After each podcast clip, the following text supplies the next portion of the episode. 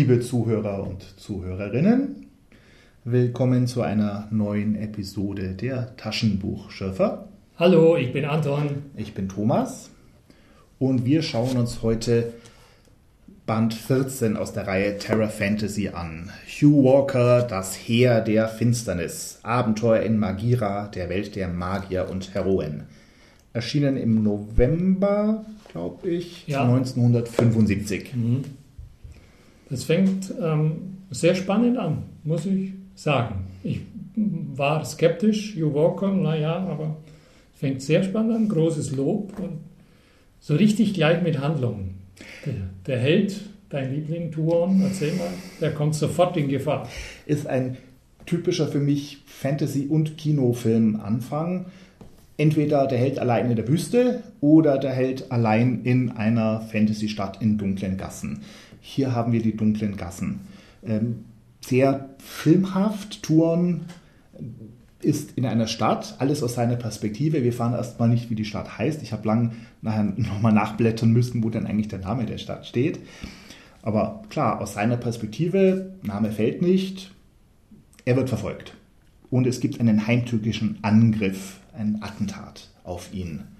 Er vertreibt die Attentäter, Nachdem er einen Streifschuss an der Wange kassiert. ja, weil die Attentäter, und ich verstehe ja nicht viel vom, vom Kämpfen nachts in Gassen, aber die greifen mit dem Bogen an. Ich glaube nicht, dass das eigentlich eine klassische Waffe für Attentäter im Straßenkampf ist. Ja, vor allem, wenn man nichts sieht in der Nacht. Aber trotzdem, es ist spannend und bleibt spannend, weil es gibt ja gleich noch einen Anschlag auf Herrn Bruce. Also er hält das Tempo schon. Ach, so weit bist du schon bei dem Anschlag. Mit dem Herrn Bus. Ich will nicht vorgreifen, wir wollten ja noch über die einleitenden Worte sprechen. Ähm, denn sie, sie, sie vermuten also, er, er ge- geht zurück zu seinem, seinem Team, die da in dieser Stadt Vanada, glaube ich, heißt sie, ähm, sich aufhalten und vermuten, dass der Pelarch, der Herrscher der Stadt, der Regent, ähm, diesen Attentäter geschickt hat, weil ihm die Gäste unlieb sind. Ähm, hast du noch irgendeine Erinnerung dran, wer diesen Attentäter jetzt wirklich geschickt hat? Auch nicht. Nein, musst du geben. Weil Es stellt sich später heraus, nein, also der Pelarch weiß das von sich, der war es nicht. ähm, Und jetzt, wer war es dann gleich wieder? Hm. Taucht das vielleicht nirgendwo auf? Also ich weiß, dass Raymond Chandler äh, als Krimi-Autor seinen Tipp hatte, wenn er nicht mehr wusste, was passieren soll, dann hatte man einen Mann mit einer Pistole einfach ist zur Tür reingebrochen und hat die Spannung ein bisschen gehoben. Ohne dass er sich überlegt hätte, was der genau soll. Das hat der gemacht als Profi. Ja, das verstehe ich auch, wenn man das mal mitten im, Buch macht, aber jetzt gleich am Anfang schien es mir unnötig. Ja, er geht zu seiner Gruppe, macht sich erstmal einen Tee. Sie nennen es nicht Tee, sondern Darak. D-H-A-R-R-A-C, Darak. Aber sitzen da am Feuer, haben kochendes Wasser, schmeißen die Kräuter rein, trinken das Ganze, ist für mich Tee. Und der Name Darak kommt hoffentlich oder vermutlich, erinnert mich halt an mein, eines meiner Lieblingsgetränke, den Arak. Nicht bitte, liebe Hörer und Hörerinnen, verwechseln mit dem Raki oder dem türkischen Arak mit einem R. Ähm, Der Arak mit zwei R ist ein aus Indien stammendes, ein, ein Schnaps, der bevor der Rum bei uns populär wurde, und das auch nur, weil England also mit Indien Kolonien und Handel hatte und den Rum eingeführt hat, vorher hat man Arak getrunken. Deswegen, ähm, Gott, E.T.A. Hoff- Hoffmann, Hoffmanns Erzählungen, die Oper, da äh, der Zwerg, Klein Zack, der singt dann nämlich am Hofe von Eisenach, da trank man nur und Arak. Und du magst das. Ich mag den. Das kennt man heute nur noch als Arak-Aroma bei den Backzutaten. Ja, genau. Aber früher hat man, war, war Arak so das, was man heute zum Rum nimmt, nämlich für Punsch und für, für Gebäck.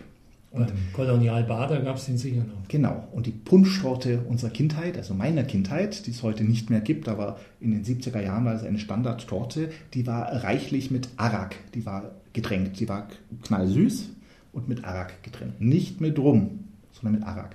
Das war meine Lieblingstorte als Kind. Damals hat man das mit dem Alkohol vielleicht noch nicht so eng gesehen. Ja.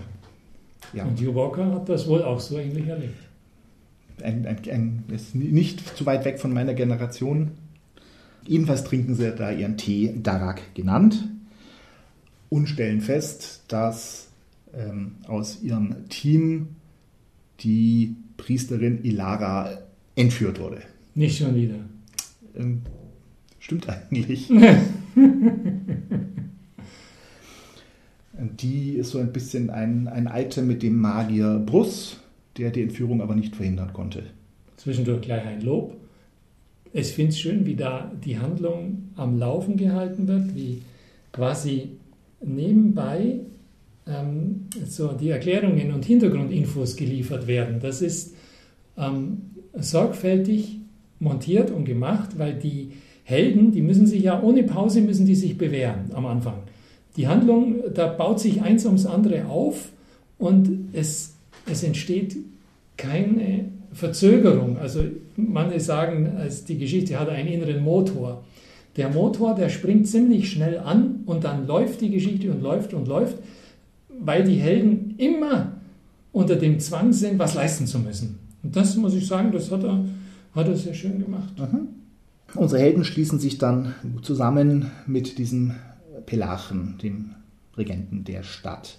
Stellt sich raus, der Entführer dieser Ilara ist der Halbbruder oder Bruder des Regenten, ein böser Zauberer namens Daran Sorg. Sorg vermutlich von Sorcery. Hm, Daran Sorg. Der Regent ist davon überzeugt, er will diese Stadt. Auch da stellt sich später raus, nö, darum geht es ihm gar nicht. Aber er, der Pelach ist überzeugt, dass der Daran Sorg die Frau entführt hat, um damit die vor der Stadt liegenden Ishiti, die die Frau verfolgen, diese Priesterin, und die sie zurückhaben wollen, dazu zu bringen, die Stadt zu erobern.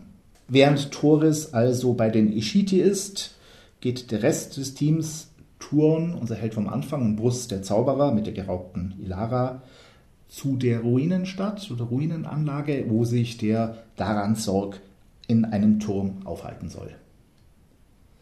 Da wird, das ist ungefähr so bei Seite 50, da geht es erstmalig in dem Text mit der Magie los.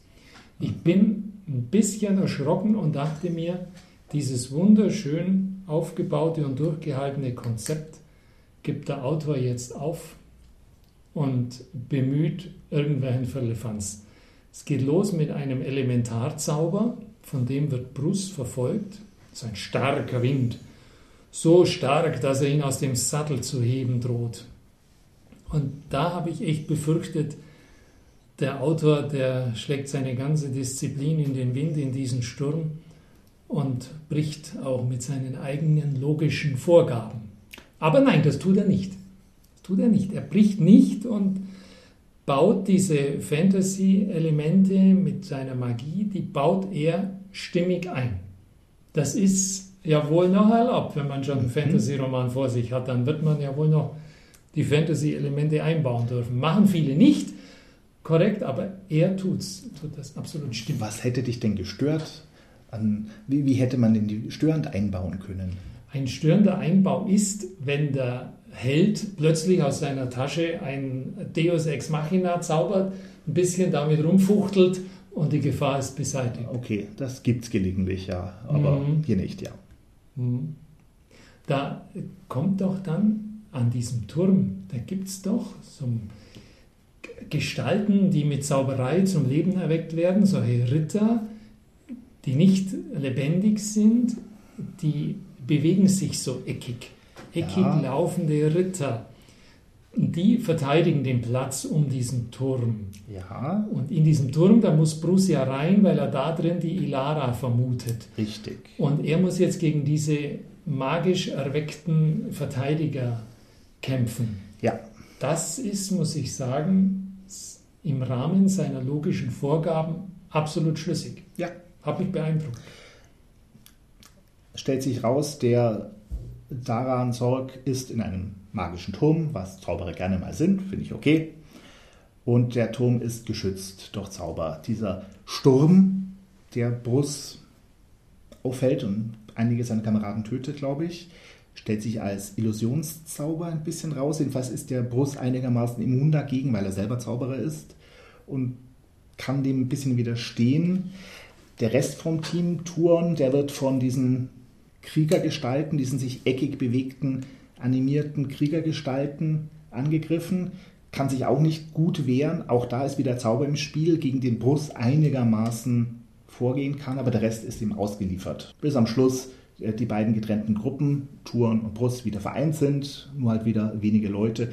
Wären sie einfach zusammengeblieben, hätte man sich das Ganze erspart. Wieso haben sie sich getrennt? Aber gut, das weiß man vorher nicht. Sag mal, dass Hugh Walker da so diszipliniert zugange ist, kommt es vielleicht daher, dass er ja auch ein disziplinierter Rollenspieler ist? Du kannst es ja vielleicht, selbst Rollenspieler kannst das ja vielleicht so sehen. Da weiß ich zu wenig über Hugh Walker und seine Biografie, denn das ewige Spiel, das dieser Romanserie zugrunde liegt, ist ja kein Rollenspiel, sondern ein Brettspiel. Wie ja überhaupt das Genre Rollenspiel Dungeons Dragons aus Vorläufern. Das ist aus Wargames, aus Brettspielen entstanden, wo historische oder eben Fantasy-Schlachten mit kleinen Zinnfiguren nachgespielt wurden. Irgendwann haben dann Leute angefangen, den Zinnfiguren Namen zu geben und sich so kleine, kleine Geschichten um die auszudenken. Und so fing das dann mit dem eigentlichen Rollenspiel an, also dem, was ich unter Rollenspiel verstehe. Und da weiß ich gar nicht, wie sehr die Rollenspieler waren, die Gruppe um Joe Walker und Eduard Luxandl und wer da noch alles dabei war. Also dieser Eduard Luxandl, der hat ja speziell bei diesem Roman eine ausführliche Einleitung geschrieben. Und ähm, daraus geht hervor, dass er sehr wohl ein Magierer Mitspieler des mhm. Autors war. Ja. Und zu dem Zeitpunkt wohl auch noch gewesen ist. Und er, er ordnet diesen Roman einem speziellen Genre zu, das ich so noch nicht definiert gesehen habe. Der nennt es Heroic Fantasy. Sword and Sorcery, was, hm, das war jedenfalls das Genre, das die 70er Jahre dominiert hat mit Conan. Also dieser Luxandl, der, der vergleicht ja die Autoren, die sich an diesem Genre Heroic Fantasy beteiligen, die vergleicht er mit, jetzt halte ich fest, mit den Märchenerzählern aus Tausend und einer Nacht. Richtig. Ähm, da ist mir auch etwas aufgestoßen. Er hat erzählt, die Autoren haben, naja, vergleichen geht ja immer, je nachdem, auf welcher Basis man vergleicht, aber er sagt, die Autoren der Heroic Fantasy erfüllen eigentlich heute dieselbe Funktion, die damals die Märchenerzähler aus Tausend und einer Nacht, die Baden Irlands oder des kalten Skandinaviens erfüllten. Und ob sie die gleiche Funktion erfüllten, das halte ich sehr für fraglich. Naja, wenn man es darauf beschränkt, dass es beiden lediglich um einen Eskapismus geht, das Publikum zu entrücken aus seinem grauen und mühseligen Alltag, wenn es darum geht, ja. Mhm. Aber du meinst, das ist nicht die einzige Funktion. Richtig. Also, Sondern? Äh, also ich kenne mich nur oberflächlich mit, mit Tausend und einer Nacht aus und den ähm, ja, aber mit Heroic Fantasy. Du wirst nicht sagen, die Heroic Fantasy hat den Auftrag der Volksbildung, oder? Nein, die hat ja, wenn er sagt, also die einzige Funktion von Heroic Fantasy ist Eskapismus. Und wenn er dann sagt, die, die einzige Funktion von Tausend und einer Nacht ist auch Eskapismus, dann verstehe ich das. Bei Tausend und einer Nacht kenne ich mich nicht gut genug aus, aber für die Barden Irlands, wie auch immer das genau sein soll, weiß ich, dass Eskapismus sicher nicht die einzige Funktion war. Aber das führt uns jetzt, glaube ich, zu weit. Ja, ja. Und auch die Skalden Skandinaviens haben eine ganz andere Funktion als, als nur Eskapismus. Mhm. Aber ja, Geschichtenerzähler waren sie natürlich alle. Wir machen cinematisch weiter. Jetzt wieder ein Schnitt auf die nächste Hauptperson, Ilara. Zum ersten Mal aus ihrer Sicht ein Kapitel.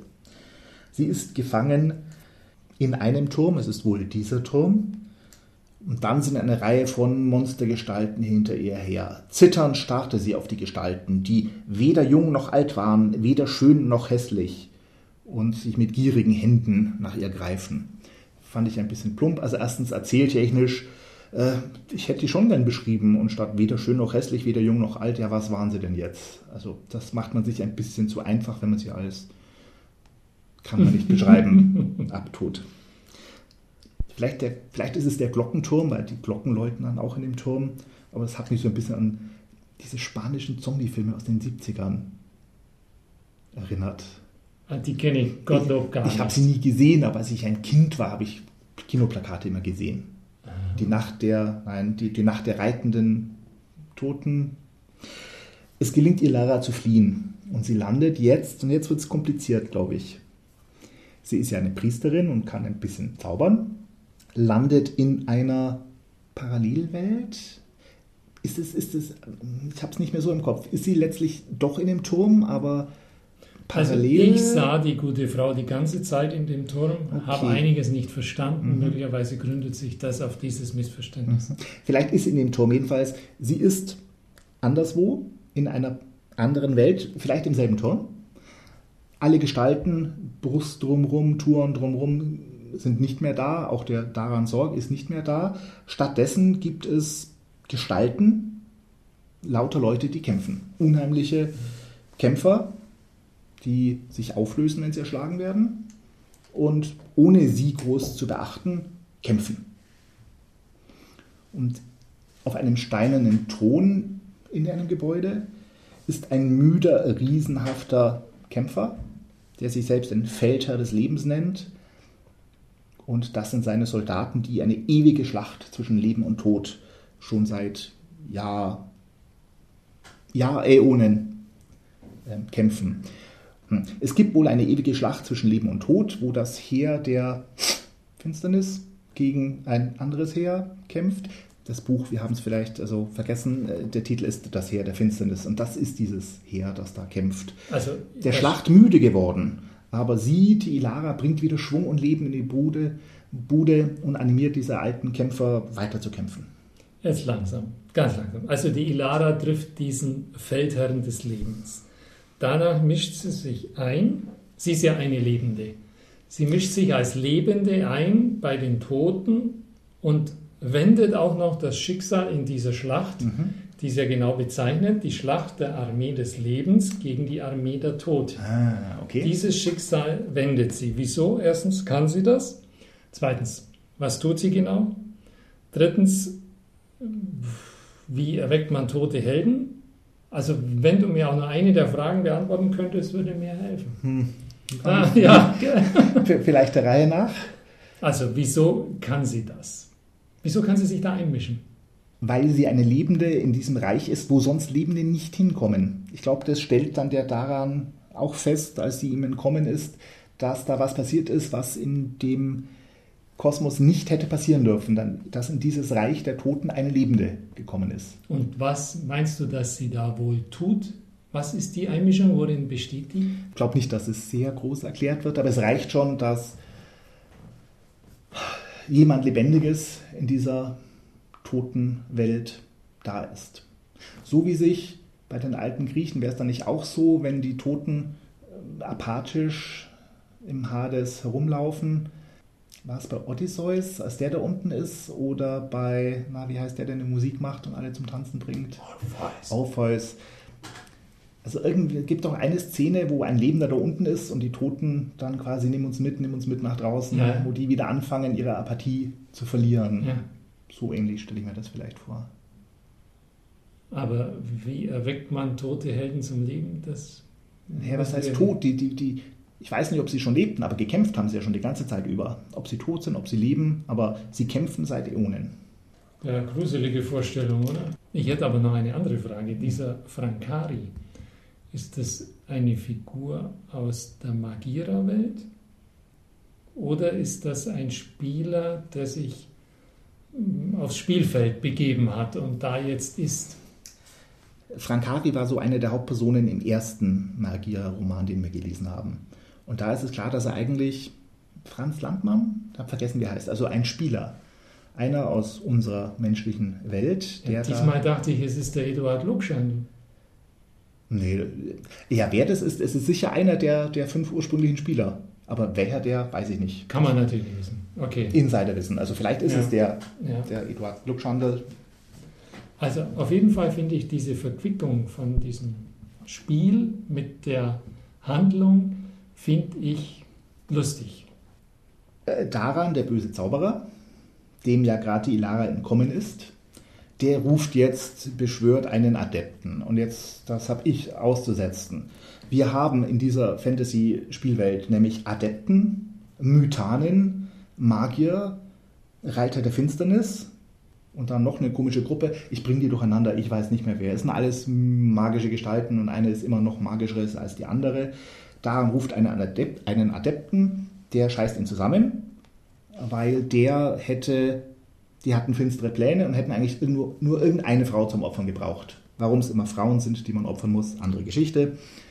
Aber daran wollte eben diese Priesterin haben die war gerade am Opfern, als die eben flüchten konnte mit ihrer eigenen Magie. Und jetzt ist der Adept beleidigt. Die Hand eines Narren und das Leben einer Priesterin haben den Bann gebrochen und diesem ewigen Heer, dem Heer der Finsternis, den zum Sieg verholfen. Daran hat als Assistent so einen kleinen Zwerg, der eine interessante Figur ist. Ja, der gefällt mir auch. Tauremach heißt der. Wird als leeres Gefäß beschrieben, ist aus einer der Türen in andere Welten gekommen, hatte wohl früher mal andere Meister, dunkel, kann sich aber nicht mehr wirklich erinnern. Aber jetzt ist er Diener dieses Daran. Die einstigen Meister des Zwerges waren weder Menschen noch Mythanen gewesen, sondern Geister von solch bizarrer Fremdartigkeit. Also schon wieder was anderes. Nicht nur Mythanen und nicht nur Magier und Spieler und alles Mögliche, sondern noch fremdere Leute. Okay. Also das hat mich ein bisschen gestört. Ilara hat inzwischen diesem Heer zum Sieg verholfen und hat Visionen von oder sieht Brus, sieht Touren und sieht endlich auch diesen Frankari. Ähm, und verschwindet von ihrem steinernen Thron, landet in einem Wald.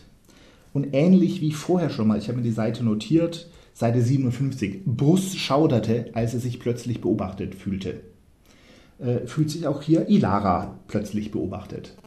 Und mich irritiert das, weil wenn ich lese, Bruce schauderte, als er sich plötzlich beobachtet fühlte, was heißt denn das dieser Fantasy-Welt?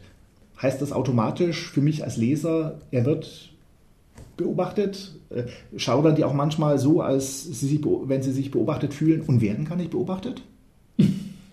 also wie ist das? Oder was soll ich da als Leser? Hm. Also der Bus vorher weiß ich nicht, ob der wirklich beobachtet wird. Aber die Ilara wird jetzt wirklich beobachtet. Und zwar von einer Katze in einer Rüstung. Herrlich. Hat mich überrascht. Ich dachte also, Heroic Fantasy, okay, da gibt es halbnackte Frauen und Dämonen und Leute mit Fledermausflügeln und äh, blutige Schwerter. Aber so Katzenwesen, hm. das habe ich überrascht. Ja, ja, die, äh, die gibt es später auch wieder im Star Trek-Universum. Ja, ja. Apropos äh, diese Spiele, da tauchen ja dann in dem Roman sechseckige Tore und Spielfelder auf. Und da habe ich mich gefragt, ob das Rollenspiel selbst jetzt im Roman manifest wird. Ja, technisch würde ich nicht das Wort Rollenspiel nennen, sondern, sondern Brettspiel. Das Brettspiel wird jetzt im Roman selbst manifest. Richtig. Ja? Was, das ist ja eigentlich ein ein unglaublicher Griff, den er da macht. Sollen wir das nicht ein bisschen würdigen? Ja, sollen wir. Also in der Handlung ist es ja so, dass irgendwelche Leute äh, genau das beabsichtigen. Ich weiß aber nicht, ob es jetzt Adepten oder Mythanen oder was mhm. für Schurken es sind. Also die Oberschurken wollen unsere Welt übernehmen oder ihre Welt übernehmen. Das weiß ich nicht mehr so recht. Und das machen sie, indem sie in diesen Frankari oder diesen Franz Landmann oder wer auch immer in Wirklichkeit ist, den haben sie entführt aus unserer Welt in ihre Welt. Und stattdessen spielt dann einer von ihnen in unserer Welt dieses Brettspiel. Was wohl dann wiederum Auswirkungen auf die Fantasy-Welt hat.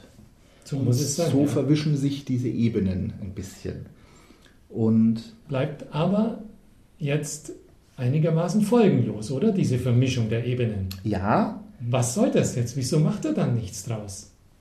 Im letzten Band ist am Ende des Buchs Frankari in eine Spielfigur verbannt worden. Und zwar in unsere Welt. Mhm. Und jetzt geht es, glaube ich, einfach nur darum, den wieder zurückzuholen. Mhm. Denn diese Ilara, von diesem Katzenwesen begleitet, mhm. kommt in einen alten Tempel, wo sie dann entführt werden soll von einem Reiter der Finsternis, der tatsächlich ernsthaft zu ihr sagt, ihr müsst sterben, ihr wisst zu viel. Ah, okay. Aber sie entkommt ihm, indem sie durch sein leuchtendes Sechseck ja. springt. Ja, genau. Und zwar landet sie dann in unserer Welt. In Nein. Der, doch, in der Garage, wo, wo dieses Spielfeld aufgebaut ist. Ach Quatsch. Doch. Das ist absolut rätselhaft, wohin sie da eigentlich, wenn sie durchs Tor tritt, wohin sie da verschwindet. Du meinst, sie landen in der Ja, Garage? selbstverständlich. Also Garage weiß ich nicht, ähm, ob es wirklich die Garage ist. Welche Seite ist das denn? Naja, ich, ich glaube dir das schon, wenn du das so, aber äh, das ist absolut missverständlich und, und offen vor allem. War das für dich eindeutig ein Übertritt in unsere? Eindeutig. Dann will ich es dir gerne glauben. Ilara erwachte mit einem seltsamen Gefühl. Mimimi. Die Umgebung war so fremd für sie, dass sie nur mit Mühe einen Schreckensruf unterdrückte. Sie befand sich in einer Art Kammer, also Garage. Aber eine Einrichtung wie diese hatte sie noch nie gesehen. Mehrere Tische waren zusammengeschoben worden. Auf ihnen lag eine runde Scheibe, die bunt bemalt war und ein Gitter von sechs Ecken enthielt. Das ist das Spielfeld. Ja, ich habe es halt, vielleicht liegt es auch daran, dass ich es ja mal echt, in echt gesehen habe. Also Mhm. Okay. Das ist Mai, also eine runde, runde Holzscheibe mit sechs Eckmuster drauf. So, was für ein Durchmesser? Zwei Meter? Eineinhalb Meter? Ja. Das Spielfeld. Mhm. Und die muss man irgendwo aufbocken, Naja, indem man ein paar Tische zusammenschiebt und stellt das dann drauf. warte mal. Das ist jetzt, da schau mal. Hier, lass mich mal das mal sagen. Hier schreibt er, das ist jetzt Bruss, der sagt, auch ich war einmal in einer Figur gefangen, aber ich vermochte mein Gefängnis aufzubrechen. Das hieße ja, eine Figur aus dem Spiel befreit sich und geht in die reale Welt. Sagt dir diese wunderbare äh, filmische Produktion Die Welt am Draht, sagt dir das was? Ja, Da sieht man im Film die ganze Zeit eine Simulation, die in einem Computer abläuft. Und eine dieser Figuren aus der Simulation wechselt und ist dann in der realen Welt und erfreut sich eines Daseins als Fleisch und Blut und nicht nur als Speicher. ja, also das ist ja das, was Ilara gerade passiert. Ja, denke ich doch, oder? Und geht auch andersrum, denn was ich jetzt also ein bisschen albern fand, aber, aber süß, ähm, in dieser Garage, ich nenne es mal einfach weiter Garage, Mhm. sitzt eine Katze. Ja, genau. Und das ist genau das Katzenwesen. Aber nein, das war absurd. Aber es ist genau die Katze, also Warum ist das albern? Was? das ist mir, das ist mir zu niedlich, wenn, wenn, wenn, wenn, wenn, wenn Hauskatzen dann zu Helden in. Das ist nicht mehr Heroic Fantasy. Mhm. Stubentiger bleiben Ja, Katzen. ja. Als Katzen. Gut. Ja, die Kritik kann ich nachvollziehen. Auf diesem Spielbrett in der Garage, ich nenne es weiter einfach Garage, steht eben eine kleine Zinnfigur oder nicht, das Material wird nicht genannt, in die dieser Frankari eingesperrt ist. Und mit der Zinnfigur springt sie dann wieder zurück in ihre Fantasy-Welt, also in die Welt des Spiels. Das ist wichtig, weil damit Frankari, allerdings noch gefangen in dieser Spielfigur, wieder in der Fantasy-Welt ist. Also die Figuren in dem Text erleben schon eine ganze Menge. Also es ist richtig viel Handlung. Das ist, das ist toll, muss ich sagen. Ja. Ohne dass sie irgendwie charakterliche oder interessante Tiefe natürlich hätten, die Figuren. Ja, man kann nicht zu viel verlangen. Okay. Was mir allerdings doch zu viel wird, sind dann die vielen Namen von ähm, Figuren, die einfach auftauchen. Die hast du ja schon gesagt. Ich habe sie mir aufgeschrieben, sonst. Das ist ja sensationell, oder? Also Namen über Namen über Namen, das.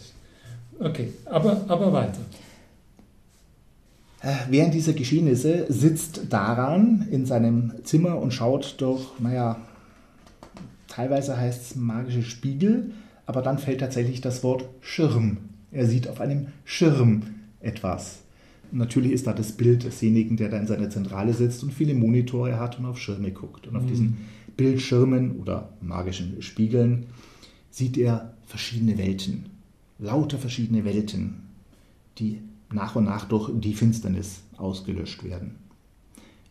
Ich stelle mir das ein bisschen wie bei Michael Ende, die unendliche Geschichte vor, dass da so ein Nichts kommt und diese Welten auslöscht. Und um das zu verhindern oder irgendwie im Zusammenhang damit hat ja dieser Daran diesen Adepten überhaupt beschworen, dass sich mit dem Adepten zusammengesetzt. wozu er die Elara entführt hat. So habe ich das vage in Erinnerung. Also er sitzt in, die, sitzt in seiner Zentrale, schaut auf die Schirme.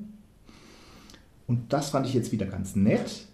Tauremach, der Zwerg, und Daran sehen jetzt, wie die Helden Turn und Brust sich zum Turm vorkämpfen. Also letztlich das, was im Roman 50 Seiten vorher passiert ist, sehen sie jetzt auf ihren Schirmen. Dass das Ganze eben nicht so immer eins nach dem anderen erzählt ist, sondern wenigstens ein bisschen zeitlich versetzt. Das mag ich.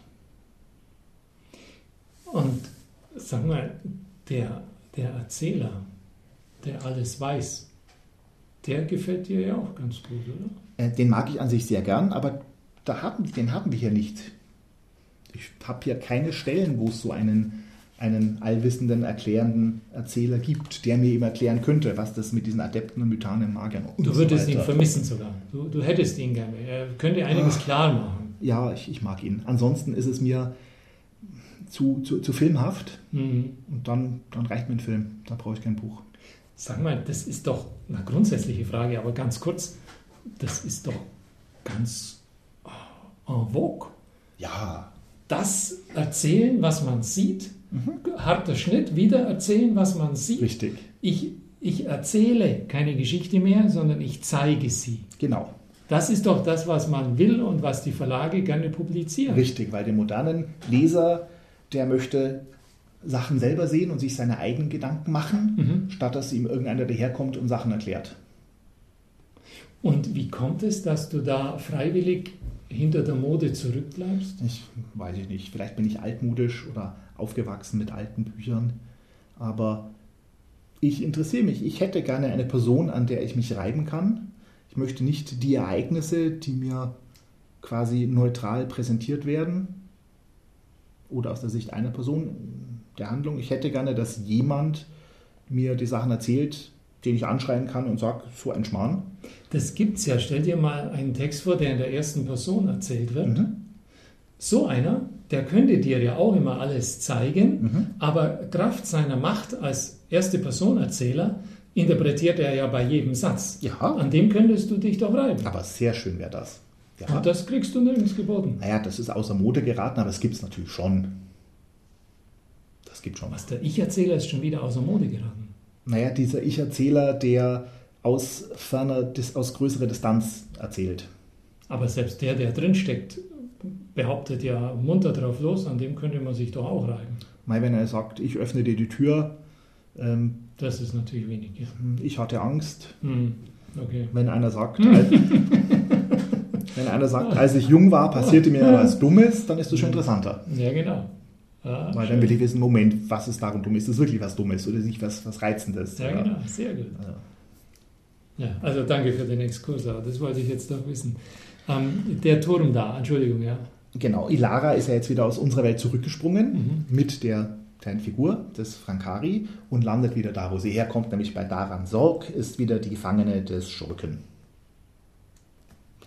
der hat einen fiesen Plan. Also erstmal gibt es so eine, eine leicht foltererotische Szene, wo er Dinge androht, die Schurken den gefangenen Frauen immer androhen. Ja, jetzt weißt du, wieso Frauen geopfert werden, hm. um solche pseudoerotischen Teile einzuführen. Ja, natürlich. Daran liegt es. Also mhm. richtig.